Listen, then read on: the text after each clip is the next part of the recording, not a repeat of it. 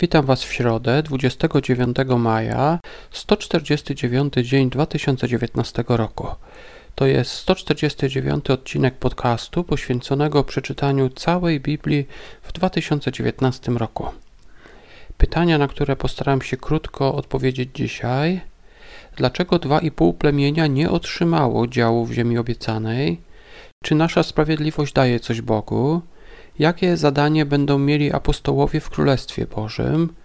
Co to znaczy, że Słowo Boże jest wypróbowane w ogniu? Jak żyć dobrze z wrogami? Księga Liczb, rozdział 32. Plemiona Gada i Rubena proszą o pozwolenie zostania po drugiej stronie Jordanu. Mojżesz przypomina im, że to oznaczałoby bunt. Oni chyba przemyśleli tę sprawę i potem przychodzą ponownie, ale tym razem dają propozycję, że wyruszą razem z wszystkimi Izraelitami i pomogą im zdobyć ziemię obiecaną, ale sami dostaną właśnie ziemię po tamtej stronie. Liczb 32:18. Nie powrócimy jednak do swoich rodzin tak długo, póki każdy z Izraelitów nie otrzyma swego dziedzictwa. Tak więc obiecali, że pomogą zdobyć ziemię obiecaną, ale sami będą mieli miejsce po wschodniej stronie Jordanu. Mojżesz się na to zgadza i ziemię po wschodniej stronie Jordanu dostaje właśnie plemię Gada, Rubena oraz pół plemienia Manasesa. Tak więc później, po zachodniej stronie Jordanu, ziemia zostanie podzielona między 9 plemion oraz drugą połowę plemienia Manasesa, czyli 9,5 plemion razem. Po obu stronach Jordanu zostanie też wybranych po 3 miasta ucieczki. Tak więc będzie tych miast ucieczki aż 6. Hioba, rozdział 35. Kontynuujemy odpowiedź Elihu dla Hioba. Elihu pyta, gdy grzeszysz, to jak krzywdzisz Boga, a gdy jesteś prawdy, to co mu dajesz? To są pytania retoryczne, ale odpowiedź na nie brzmi nic. Nie jesteśmy w stanie skrzywdzić Boga naszymi grzechami, z drugiej strony też nie dajemy Mu nic, gdy jesteśmy prawi. Konkluzję Elihu przedstawia w wersecie 8. Hioba 35:8. Podobnych do Ciebie złość Twa dosięga, a Twoja prawość ludziom pomaga. Nasze postępowanie ma wpływ na innych ludzi, a szczególnie na nas. W Biblii Warszawskiej oddano ten werset tak.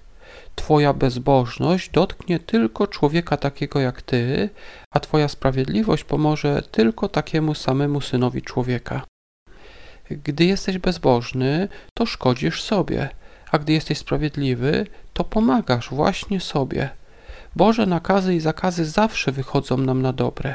Gdy ich przestrzegamy, nic Bogu nie dajemy, ale poprawiamy swoje własne życie. Łukasza, rozdział 22. Ostatnia wieczerza, później pojmanie i przesłuchanie przed Sanhedrynem. Podczas ostatniego posiłku ze swoimi apostołami Jezus mówi, że bardzo chciał zjeść z nimi ten ostatni raz.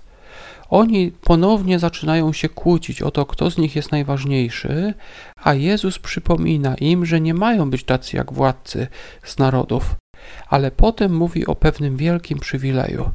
Zobaczmy Łukasza 22, wersety 28-30.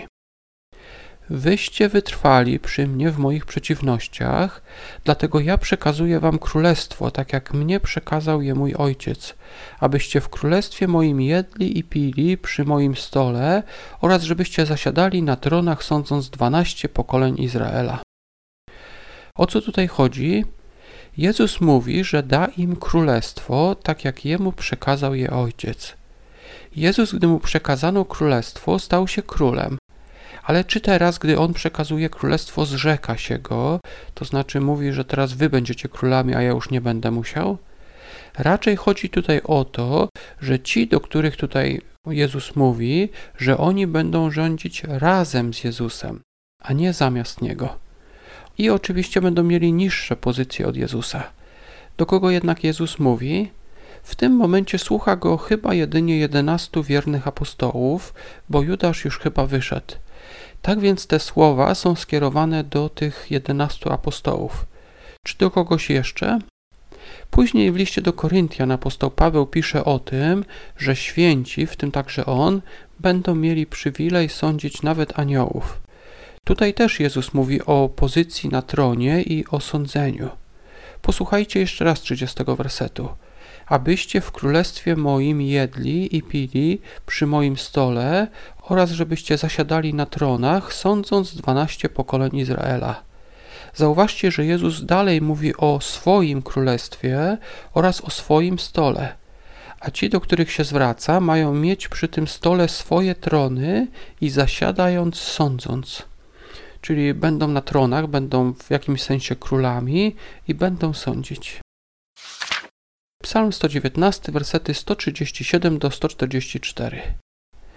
W zasadzie każdy z tych 8 wersetów wychwala jakiś aspekt Słowa Bożego. Zobaczmy może Psalm 119, werset 140. W ogniu wypróbowana jest Twoja mowa i sługa Twój ją miłuje. Wypróbowanie w ogniu to być może nawiązanie do procesu oczyszczania złota, który to proces rafinerzy mogli wykonywać nawet po 7 razy. Sprawiali w ten sposób, że złoto było jeszcze czystsze. Psalmista kocha Słowo Boże za to, że jest tak czyste. To jedno tłumaczenie. Inne wyjaśnienie tego wersetu to może kwestia wypróbowania w praktyce. Psalmista kocha Słowo Boże, bo gdy był w ogniu przeciwności, zastosował je i wie, że się sprawdziło. Czyli w ten sposób jest wypróbowane w ogniu. Ja widzę takie 2 wytłumaczenia tego wersetu. Księga Przysłów, rozdział 16, wersety 7 do 9. Jak wyglądają Boże błogosławieństwa? Jedno z nich jest opisane w 7 wersecie. Księga Przysłów 16:7.